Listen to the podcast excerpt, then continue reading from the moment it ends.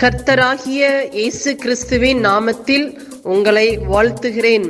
Panchkula Bethel IPA சபையின் மூலமாக நடைபெறும் இது தினசரி வேத தியானம். இந்த தியானத்தை கேட்கிற உங்கள் மேல் கர்த்தர் தமது முகத்தை பிரசன்னமாக்கி சமாதானம் கட்டளையிட கடவர். காட் பிளஸ் யூ கர்த்தருக்கு ஸ்தோத்திரம். இன்றைய வேத வாசிப்பு எபேசியர் மூன்று. இந்த அதிகாரத்தில் ஒன்று இரண்டு வசனம் பார்ப்போம்.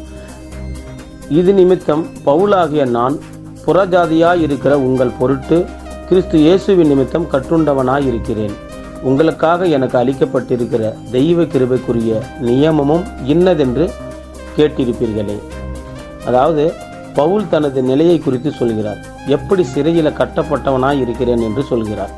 புறஜாதியாருக்கு சுவிசேஷம் சொன்னதினால்தான் அவர் அப்படி ஒரு நிலைமைக்கு தள்ளப்பட்டார் என்பதை நாம் வாசிக்கிறோம்.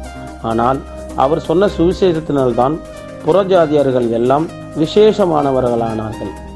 இதுக்கு முன்னாடி அந்நியர்களாக இருந்தார்கள். கிறிஸ்துவின் மூலம் தேவனுடைய அங்கமாக ஆனார்கள். இதனால்தான் அவர்களுக்காக பவுல் ஜெபிக்கப் போகிறார். ஜெபிப்பதற்கு முன் தேவனுடைய திட்டத்தையும் தன்னை அழைத்து புறஜாதியார்களிடம் எப்படியாக பேச அனுப்பினார் என்பதையும் சொல்கிறார்.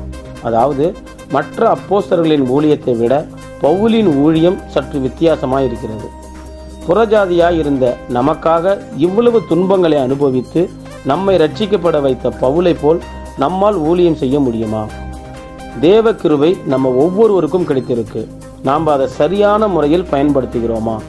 நம்மால் யாராவது ரட்சிக்கப்பட்டிருக்கிறார்களா இல்லை நாம் யாருக்காவது ஜெபிக்கிறோமா? இல்லை நமக்கு மட்டும்தான் ஜெபிக்கிறோமா? எப்படின்னு நாம் நம்ம ஊழியத்தை சரிபார்த்து கொள்ள வேண்டும். வசனம் மூணு அது என்னவெனில் புறஜாதிகள் சுவிசேஷத்தினாலே உடன் சுதந்திரமாய் ஒரே சரீரத்திற்குள்ளார்களுமாய் கிறிஸ்துவுக்குள் அவர் பண்ணின வாக்கு தத்துவத்துக்கு உடன் பங்காளிகளாய் இருக்கிறார்கள் என்கிற இந்த ரகசியத்தை அவர் எனக்கு வெளிப்படுத்தி அறிவித்தார்.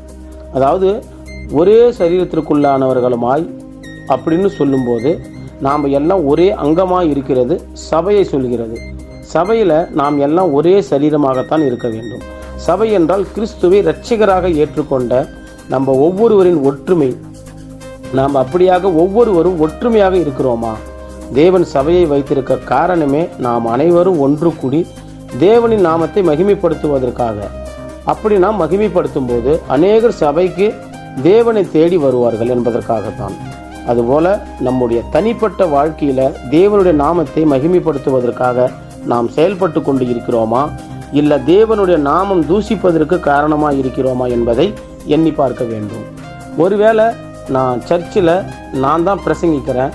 சர்ச்சில் நான் தான் எல்லா வேலையும் எல்லா பொறுப்பையும் எடுத்து செய்கிறேன் அப்படி இருக்கும்போது ஒரு அவ்விசுவாசி என்னையும் என்னுடைய செயலையும் பார்க்கும்போது அவர் என்னால் சபைக்கு ஒரு வாஞ்சியோடு வருவாரா? இல்லை நம்மை குறித்து மற்றவர்களிடம் தெரிந்து கொண்டு இவங்களெல்லாம் கிறிஸ்தவங்களா என்று இழிவா பேசுவாங்களா என்பதை யோசித்து பார்க்க வேண்டும். நாம் ஆண்டவரிடம் நீர் என்னில் இருப்பவர் பெரியவர் என்னில் வாசம் செய்வது உலகம் பார்க்க வேண்டும்.